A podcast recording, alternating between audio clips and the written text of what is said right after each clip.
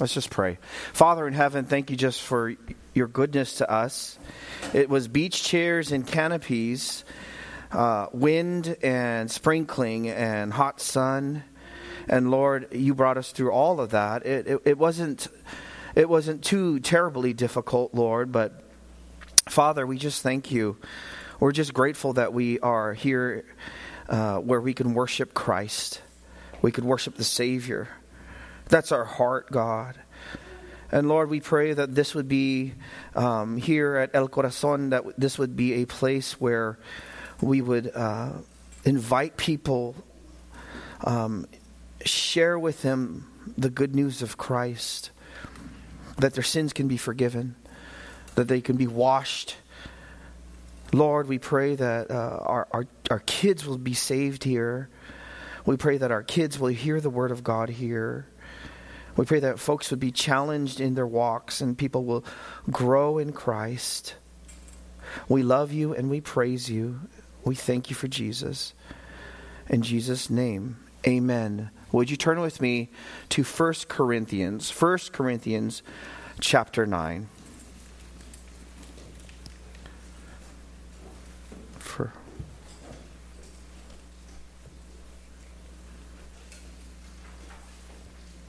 1 Corinthians chapter 9.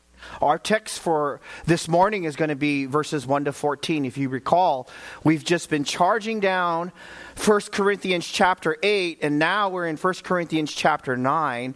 And in this passage, God is challenging the church by Paul to the church in Corinth to support Christ exalting pastors. This is the, this is the whole theme of the text. I recall um, I was in. Um, as I was reading about different missionary stories, there would be stories of this uh, woman, and she said her her parents were missionaries in the Philippines in the 1970s. And one time they mentioned that they were uh, missing a good cup of tea, and so what a lot of folks thought was generosity was actually kind of just given the shells of uh, and and the dregs of of what uh, they had left over. They thought they were giving to God, and what they were doing is people were starting to dry their used tea bags, and what they would do and and ship it to the Philippines. And by the time it got to the Philippines, they were moldy, thinking they were offering to God, and it wasn't their best. They weren't giving their best to God's representatives out in the field. Looking at this text, and I'm, i was wondering, what is this text about? And it truly is about supporting Christ exalting pastors and missionaries. So let's read the text. Corinthians chapter 9. I had uh, Brother Jason read 2 Corinthians chapter 9, but we're going to read 1 Corinthians chapter 9. Paul says, Am I not free? Am I not an apostle? Have I not seen Jesus our Lord? Are you not my work in the Lord? If to others I am not an apostle, at least I am to you, for you are the seal of my apostleship in the Lord. My defense to those who examine me is this Do we not have a right to eat and drink?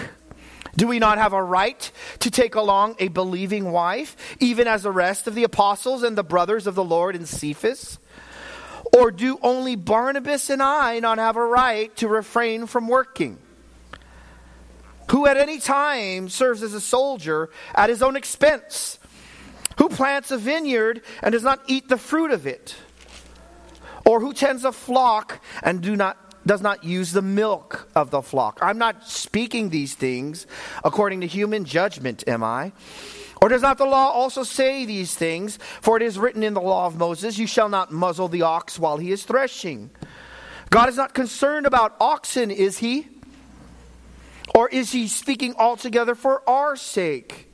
Yes, for our sake it was written, because the plowman ought to plow in hope, and the thresher to thresh in hope of sharing the crops.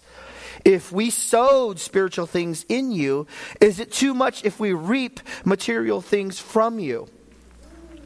If others share the right over you, do we not more? Nevertheless, we do not use this right, but we endure all things so that we will cause no hindrance to the gospel of Christ. Do you not know that those who perform sacred services eat the food of the temple, and those who attend regularly to the altar have their share from the altar. So also the Lord directed those who proclaim the gospel to get their living from the gospel. But I have used none of these things. And I'm not writing these things so that it will be done. So, in my case, for it would be better for me to die than have any man make my boast an empty one. For I preach the gospel, I have nothing to boast of, for I am under compulsion. For woe is me if I do not preach the gospel. For I do this voluntarily, I have a reward. But if against my will, I have a stewardship entrusted in me. I'm going to stop right there. Supporting Christ exalting pastors. The preaching point this morning because people can be tempted, especially with the abuse of the church. We see a lot of uh, prosperity preachers we know of all, all over on, on TV, right? The abuse of the church, of folks and pastors who say, and, and because they want to line their pockets and they want to line uh, their. Uh, their tubs full of money. And so a lot of folks get turned off. Why should we give to the church? Why should we give to support preachers of the gospel?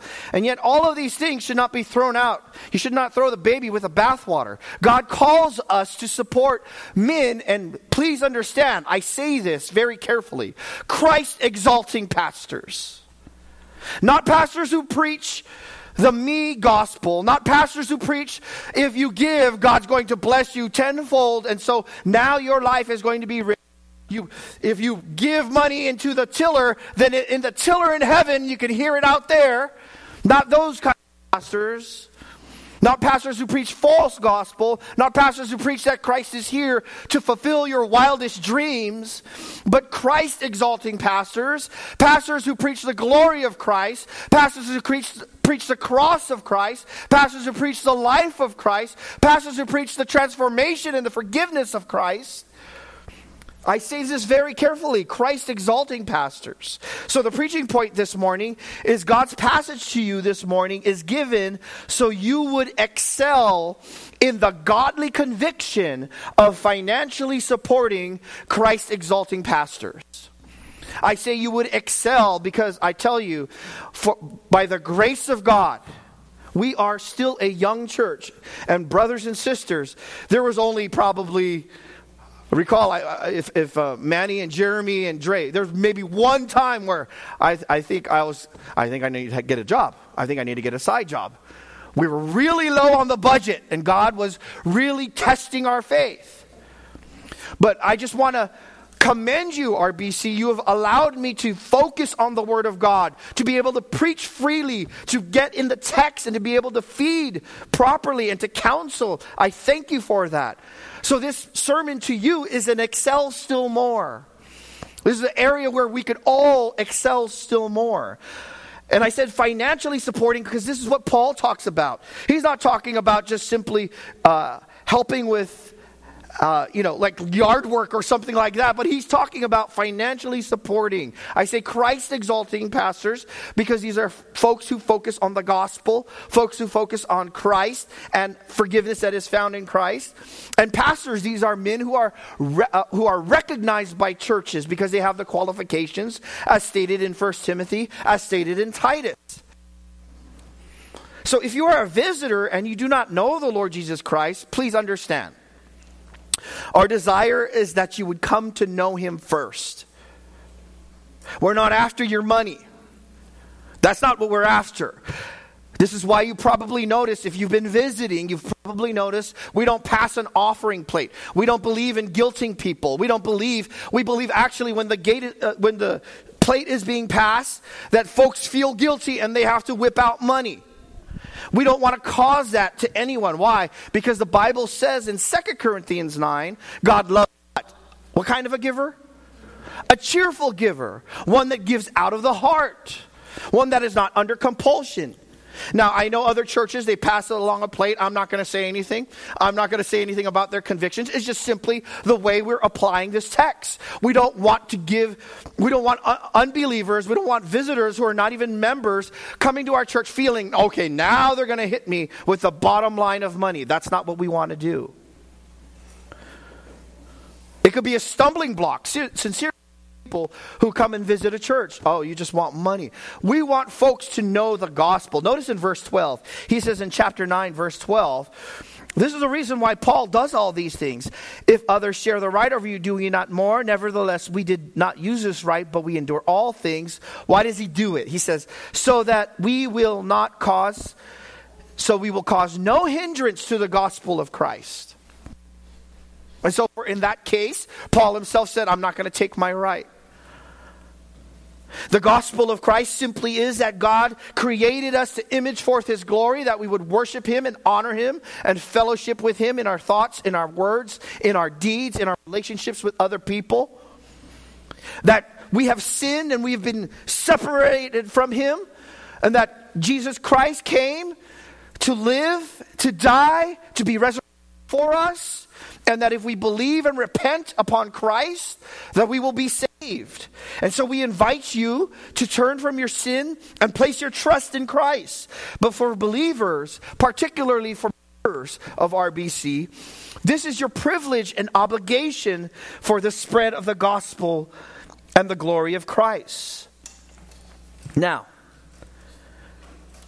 I say pastor because at first, when I was thinking about this text, I was kind of softening the way I was it. It was, it was like, you should give to ministries. You should give to organizations. But that's not the tone that Paul says here. He is stating the fact that there is this relationship between the local church, that as they receive spiritual benefit, spiritual blessing, that there's this relationship that says, I'm going to hold the ropes for you, brother. I'm going to hold them so that you could be released, so that you could preach the Word of God. So the emphasis is the care of the man who cares for the church. You don't give simply to gospel preaching, a no name abstract idea. You give to the support the man who preaches the gospel. You cannot have one without the other. Now, I understand where you're sitting here and I'm preaching this. I'm the gospel preacher here. At the risk of even having my motives judged for preaching this text, since I try to be a Christ exalting pastor, but God placed it here for you, for your growth and your edification, as well as mine. So I have to preach the text.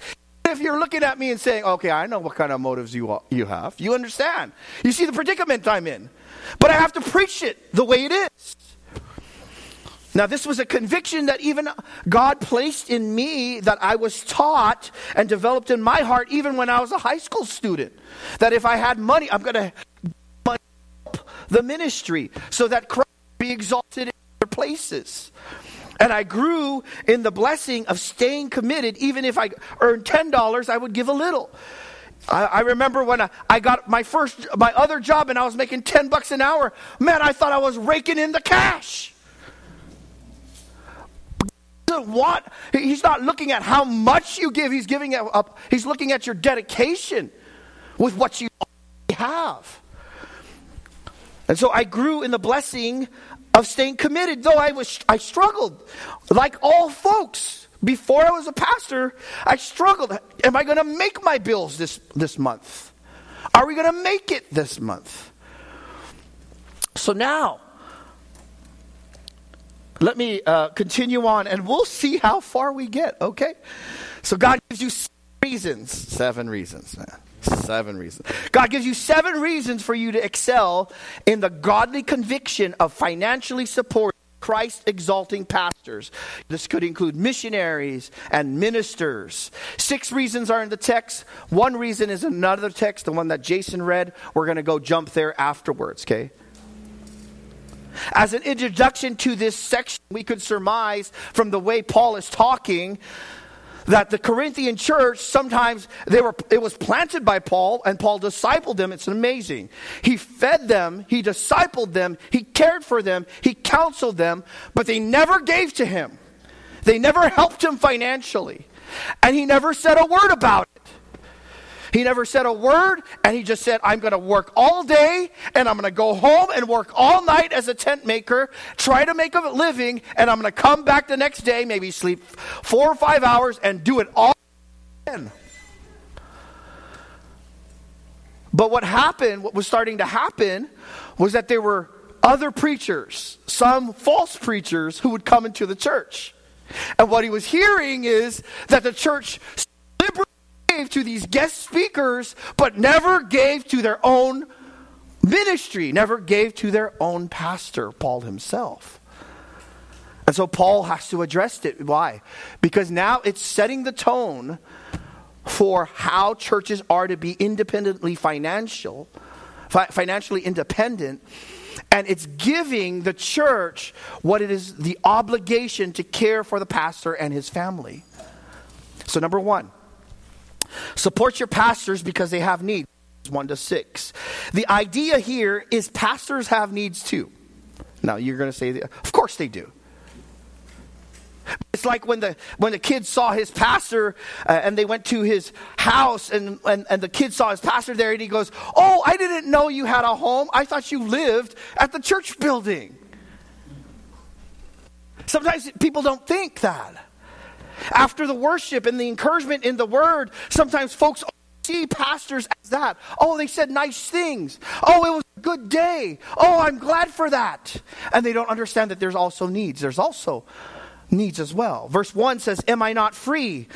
Just as all Christians are free in Christ, Paul is saying, For the truth has indeed, indeed set them free, came to know the truth that set them free. But I, Paul, also enjoy this. You understand? Paul asserts the freedom that the Corinthians exercise and enjoy in Christ, which Paul himself taught them. It's available to Paul himself. And now Paul talks about something that here is distinct to the text. Now we pull the application from the text, but let me tell you, this is what Paul is distinct to the text. He says, Am I not an apostle? The word there, Paul, apostle, means to be sent. Paul was a sent commissioned by Christ. We don't believe that there are any apostles now.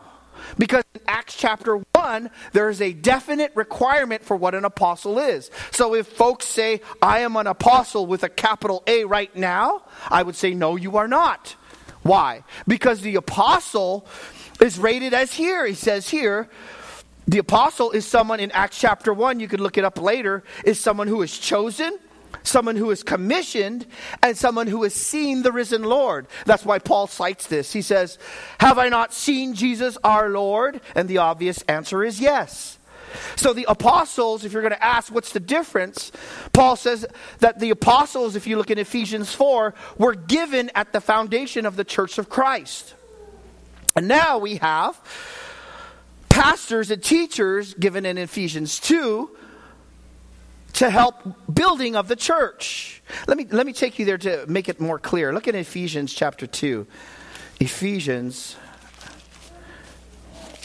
chapter 2. I'm just going to jump here real quick. Now let's go to 4.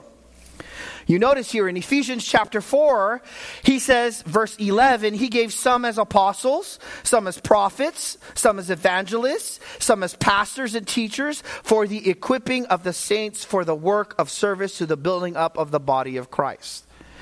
And so what Paul says is all of these groups of leaders were given for the church. But we know that the apostles and the prophets were given for the foundation of the church, of which I can explain to you not uh, at a later date. But he's given us for the foundation of the church. And so now we have these are pastors who love the church, plant the church, support the church, the church. And now it says back in 1 Corinthians 9, would you go with me there? 1 Corinthians 9. He says, Have I not seen the Lord? I'm an apostle too. So, in application, these principles of stewardship and financial supporting the pastor still hold. And you'll see this as we get further into text. Now, Paul goes on to say in verse 1 still, Are you not my work in the Lord? Are you not my work in the Lord? Paul went to Corinth. Paul planted the church. Paul taught and taught and taught and discipled and discipled and discipled, and he preached and he preached and he preached. The Corinthian church's salvation and growth was directly related, humanly speaking, to the instrumentation of Paul's evangelistic and discipleship efforts. Paul says, Didn't I just, didn't I give myself to you? That's what he said. Verse 2. If to others I am not an apostle, at least I am to you, for you are the seal of my apostleship in the Lord. The word there for seal, as we know, is this wax. Uh, they would write letters and they would seal it with hot wax and they would put their a stamp on there, and it was a stamp of authenticity. And Paul says, My office of apostle has been stamped by your changed lives. The very fact that your lives have been changed because of the preaching of the gospel of Christ is the authenticity of the ministry. And so he says in verse 3 My defense are to those who examine me. This, this inquiry, this investigation, and Paul wants to defend his case. He wants to defend his case. It's not for money for him. He wants to defend his case for him. It's for the perpetuity for Christ exalting pastors after him. Why? Because he didn't take the money, even though it was his right. But he was saying you guys are not operating on a biblical godly principle of giving. Now he says in verse 4 Remember, support your pastors because they have needs. And the and the the tone of this is they have needs too. Yes. He says here, verse 4, do we not have a right to eat and drink? He asks a very simple question, of which the obvious answer is, of course, Paul. You should be able to eat and drink.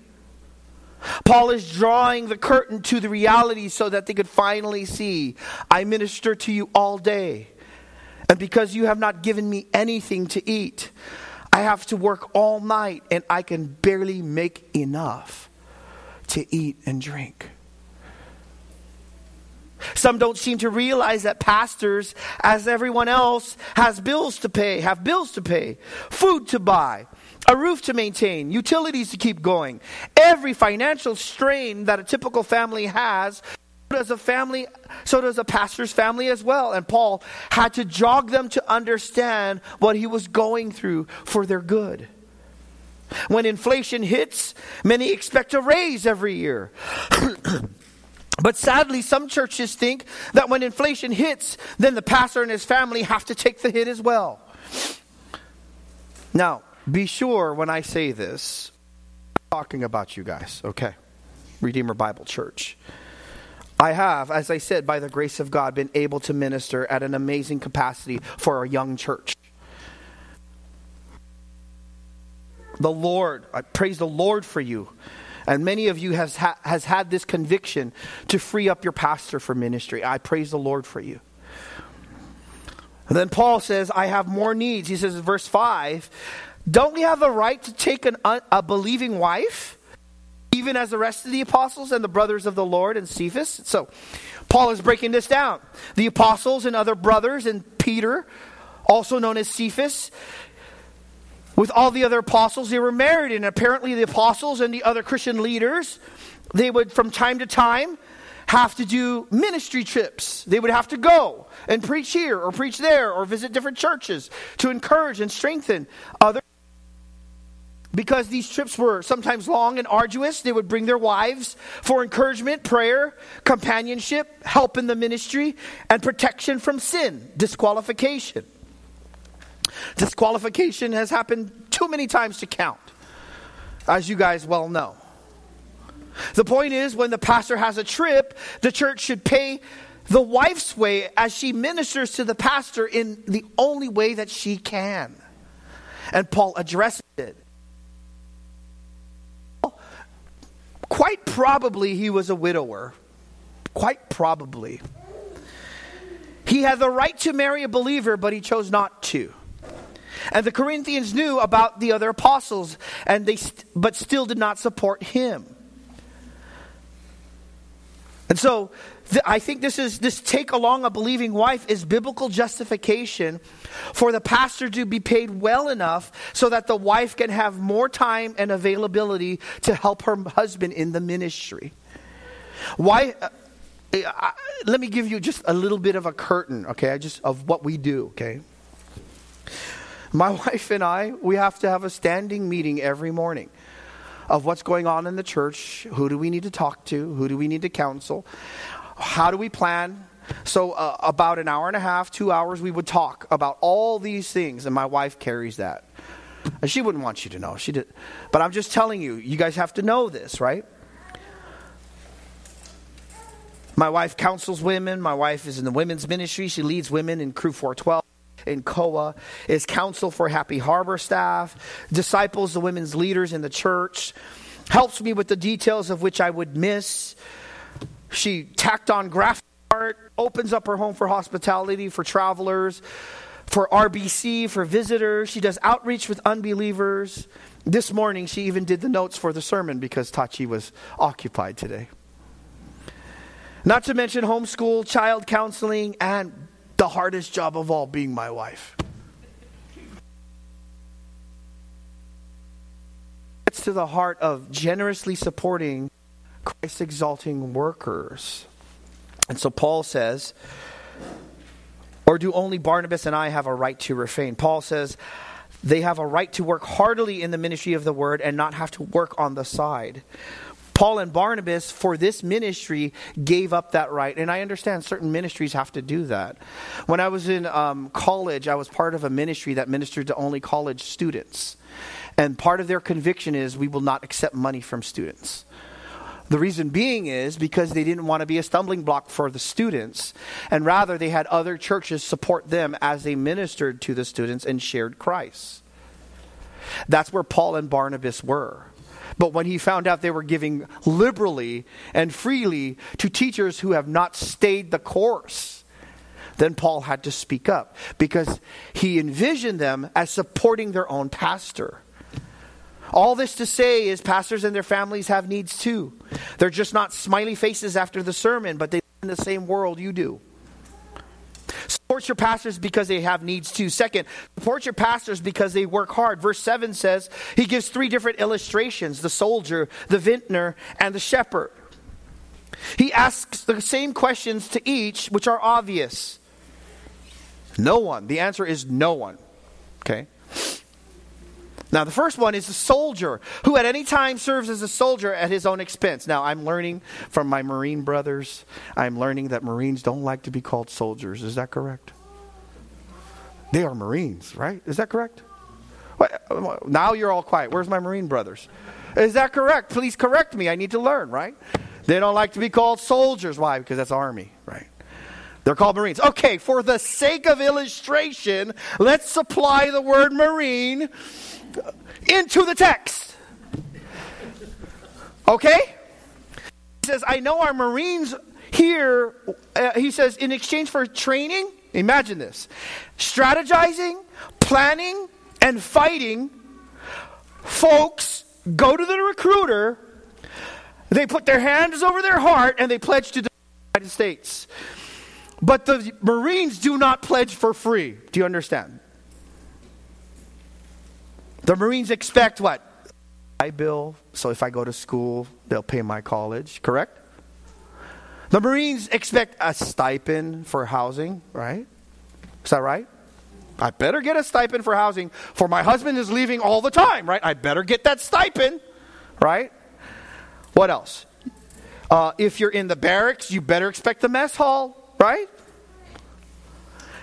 Uh, or uh, I expect a VA loan if I'm going to buy my first house. Is that true? Yes, right? I better expect it. I better expect free medical care for my whole family, correct? And I better expect retirement after 20 years. That's why I'm learning as I'm with Marines. They're all saying, I think I'm going to do my 20. I'm going to finish my 20 so I could get retirement for the rest of my life. And rightly so. None of us would say, oh man, that's not way. Imagine what you would say. Okay, you go up to brother Andre Owens, okay? Go, hey Andre, um, I know you were, I know you're in Yuma, okay? And you did a 13 hour day. And you lost probably three liters of water, okay? Because it's so hot. By the way, Yuma is in the desert. Okay. But you know what? I know that you work 13 hours, but you're going to have to work another job tonight. Maybe deliver pizzas, maybe do Uber Eats or something so that you could pay for Stephanie and the kids so they could go to the, PX, the BX and buy some food. And you would say, I'm not signing up for that. I work for you. I give my all for you, but I expect you to pay me. Of course. Do you understand? Because why? I work hard. Or how about the vintner, right? The one who plants a vineyard, does he not eat the fruit of it? Would who actually owns an apple orchard, you, you, know, you can't make any applesauce. All those apples need to go away. You'd say, no, of course. Own applesauce. Or those who tend the flock and does not use the milk of the flock. Imagine if you had a, a bunch of milking cows, 20 milking cows, and you wake up in the morning every 3 a.m. and milk the cows, but you're not even allowed to have a little cream in your own coffee, you'd say, No way, this is not happening. And so Paul says, No one would think that it's right or good because you work so hard that you should not be the first to expect pay for it. It is right, it is expected. And Paul's argument is then why don't you think God's pastors should be supported if they work hard in preaching and teaching and counseling? Number three, support your pastors needs to support your pastors because they work hard. Support your pastors because they benefit you. Look at verses 8 through 11. Verse 8 says, I'm not speaking these things according to human judgment. And basically, what he's saying is, these illustrations are just common sense to everyone. But I'm going to go further. Let's go further. He says, Or does not the law say these things? And now he cites a text, Deuteronomy. For it is written in the law of Moses, You shall not muzzle the ox while he is threshing. Paul is quoting Deuteronomy 25 4. Threshing is separating the grain from the straw in crops such as the ox was allowed to eat his payment while he worked as he was threshing and removing the, the wheat. And then Paul says, God is not concerned about oxen, is he? He's not saying he doesn't care about animals. What he is saying is, if God so cares about the oxen, would he not care about the hardworking pastor, elder, preacher for his glory? Right? He says, Or is he not speaking altogether for their sake? Yes, for our sake it was written. The plowman ought to plow in hope, the thresher to thresh in sharing the crops. And here's his justification, verse 11. Here it is. If we sowed spiritual things in you, this is what Paul's his arguments. Is it too much that we should reap material things from you? He says, rather than material work for material pay, Paul says the minister should be absorbed in spiritual work for material pay. And pastors should dedicate themselves to the word and prayer and love and desire Christ to be in full expression in the church's lives. Now, notice, keep your finger here this is not the only place. This is numerous places, but keep your finger here and go to 1 Timothy chapter 5 verse 17. 1 Timothy chapter 5 and verse 17. 517 he says,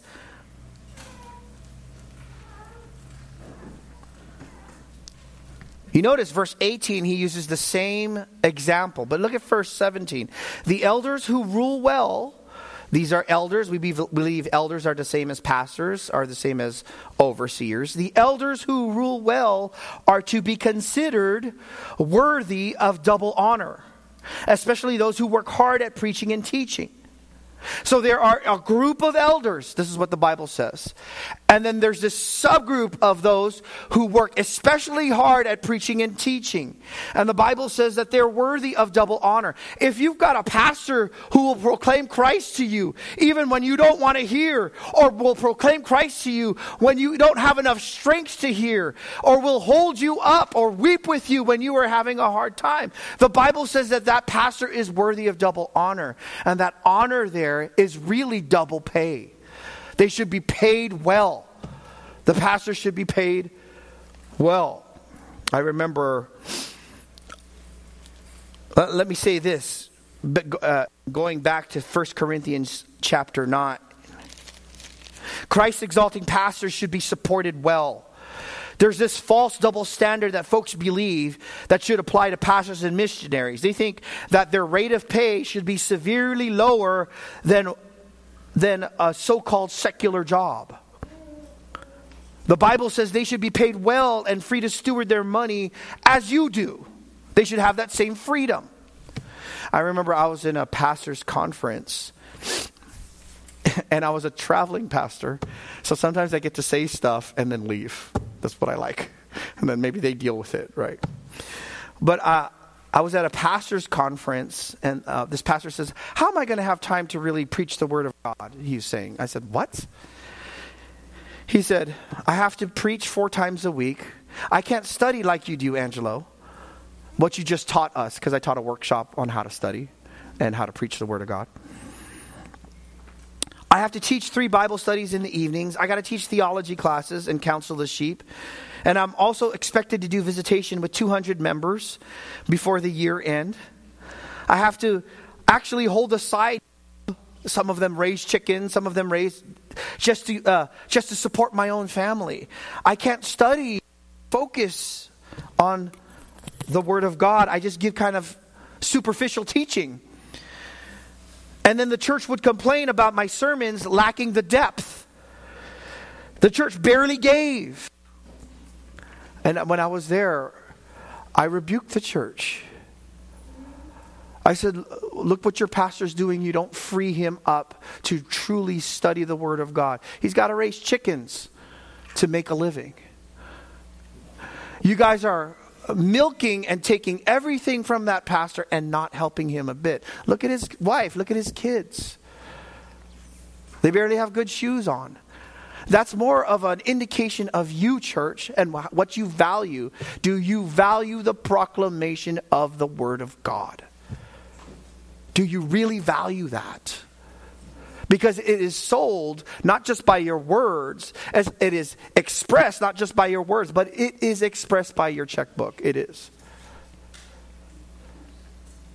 Really, what am I really, really interested in?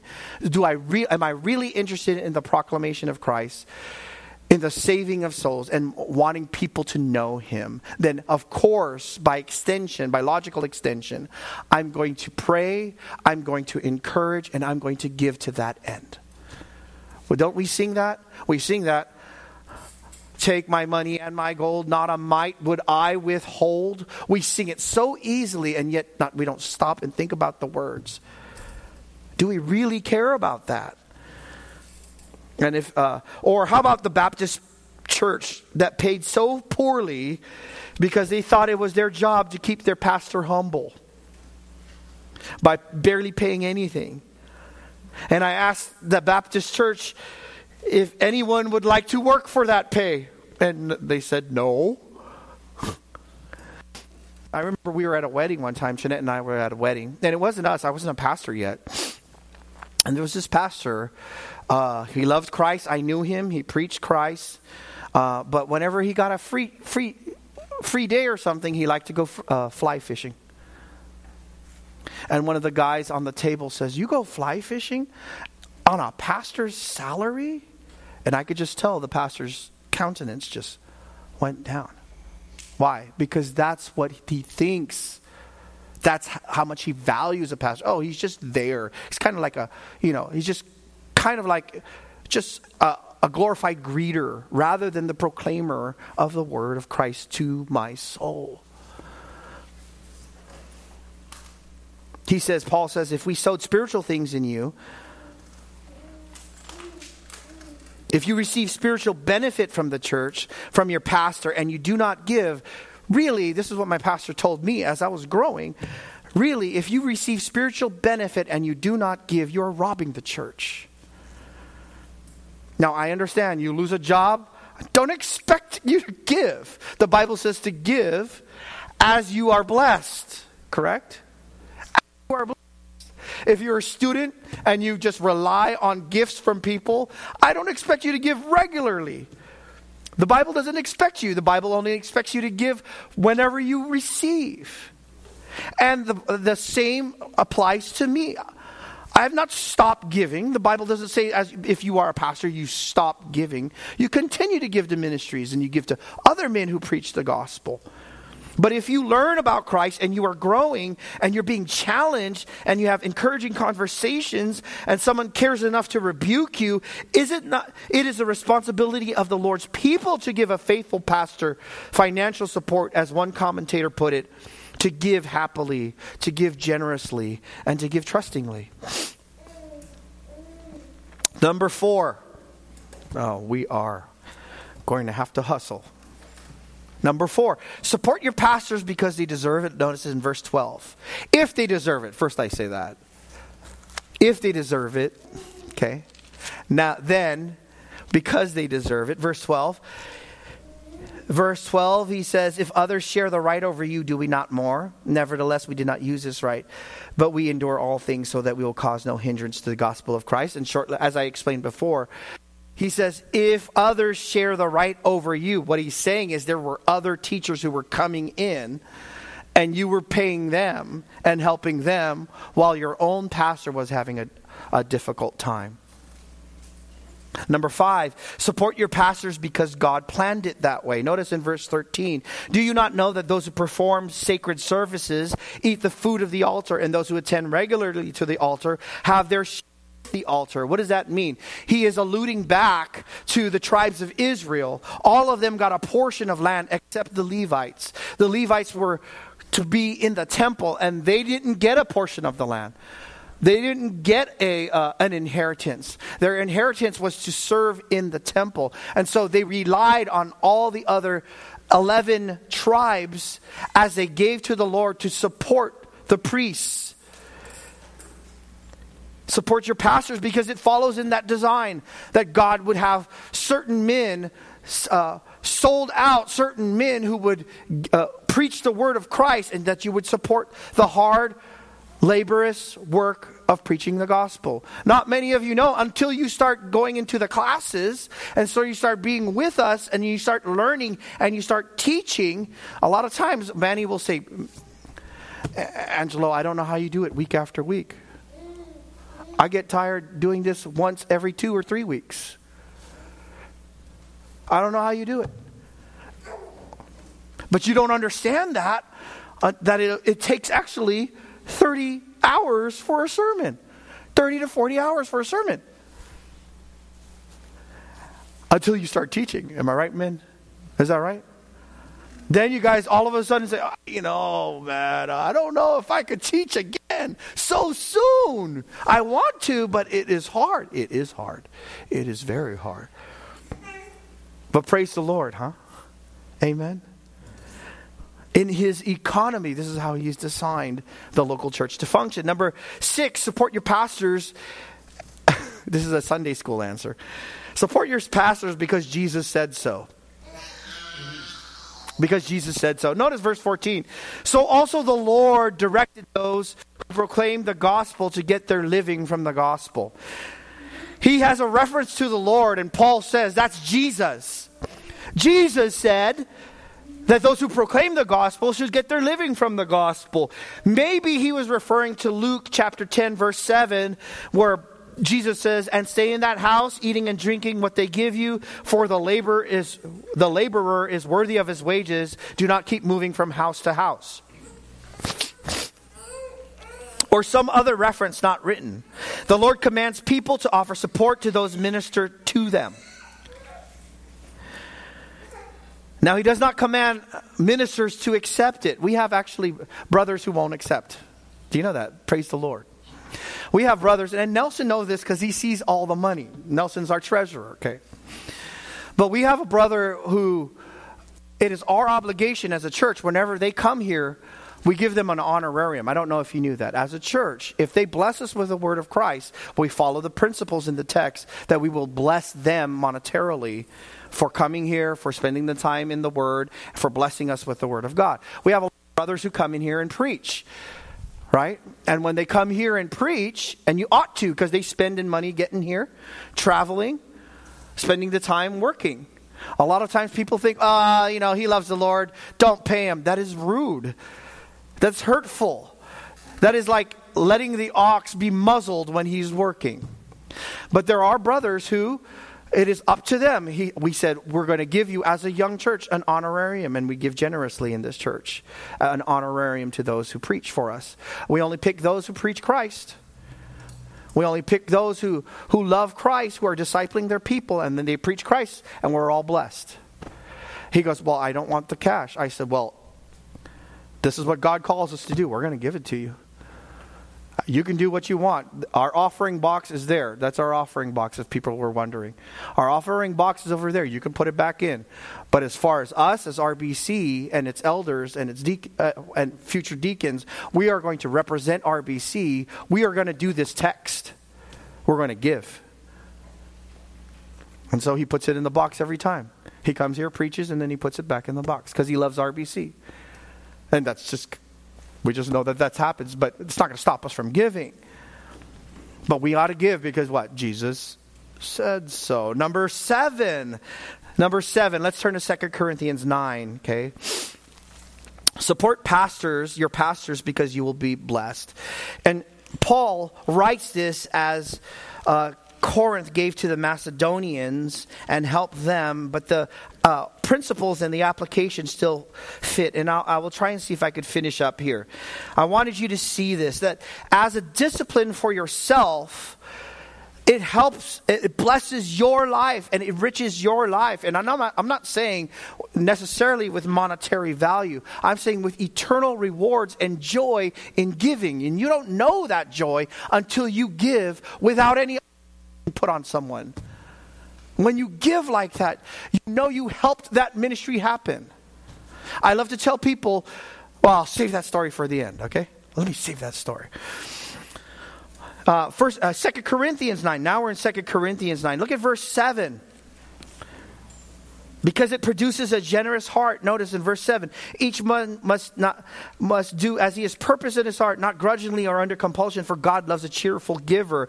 What happens is as you give and you give, God produces cheerfulness and joy in your heart. Why?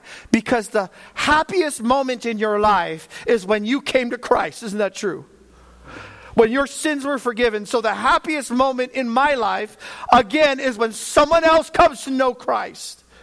And how do I know that happens? How do I know is the function and the mechanics of the, how that happens? As how can I back engineer that in the spirit realm? It's through the preaching of the word of God. So I am joyful when someone preaches the word of God because I know that what's happening is people are getting saved and fed.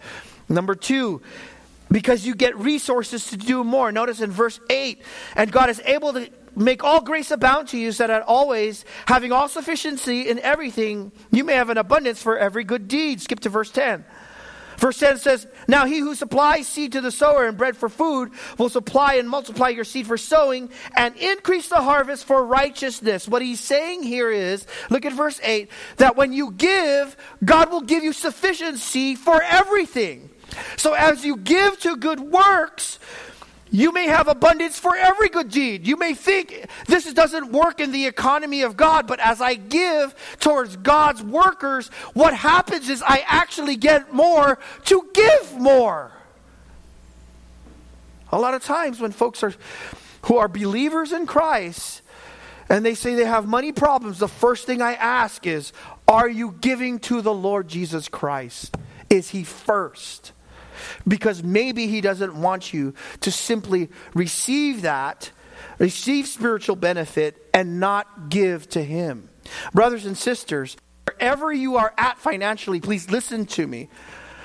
What this does as a regular part of giving in your life is it stems this idolatrous heart in yourself for more, more, more, more. More toys, more things, more everything. Whereas you, if you continue as a discipline to give to the Lord Jesus Christ, what happens is it shows and it proves God, I am not bought by this idol of money. I will do I will do for you with with or without I will give to you for the glory of Christ. Number uh, uh, notice in verse 9, It will increase the harvest of your righteousness. Notice, as it is written, He who scattered abroad, He gives to the poor. His righteousness endures forever. You have more influence to help others. Verse 11, it produces thankfulness in your heart. You will be enriched in everything for all liberality. That God says, when you give, you will be enriched which through is the producing of thanksgiving to God. What happens is when you give to a ministry, that ministry blesses others, and then you know, I know because I gave to a gospel, a Christ exalting ministry, and he was faithful with the money. He wasn't a scoundrel, he was faithful with the money. I know I am reaping eternal rewards because now that person I've never met now knows Christ. It's wonderful. I got to tell our church back home. You guys don't know this, and I, I, tell you guys this the same thing. That because when God sent us to India, and I was preaching and teaching, and I was training different pastors, there are now churches in Myanmar and India that didn't exist before. Do you understand? And it is in direct relation for you helping us to get there. We are connected. Verse 12, you meet the needs of real brothers and sisters. Notice verse 13. Because of the proof given by this ministry, glory is given to God. Notice, they will glorify God for your obedience to the confession of the gospel of Christ and for the liberality of your contribution. What happens is when they hear, they say, they must love God. They must love God to live life with a loose hand. And verse 15, I think, is the, the best the best reason it images forth God's gift. Notice Paul says he explodes.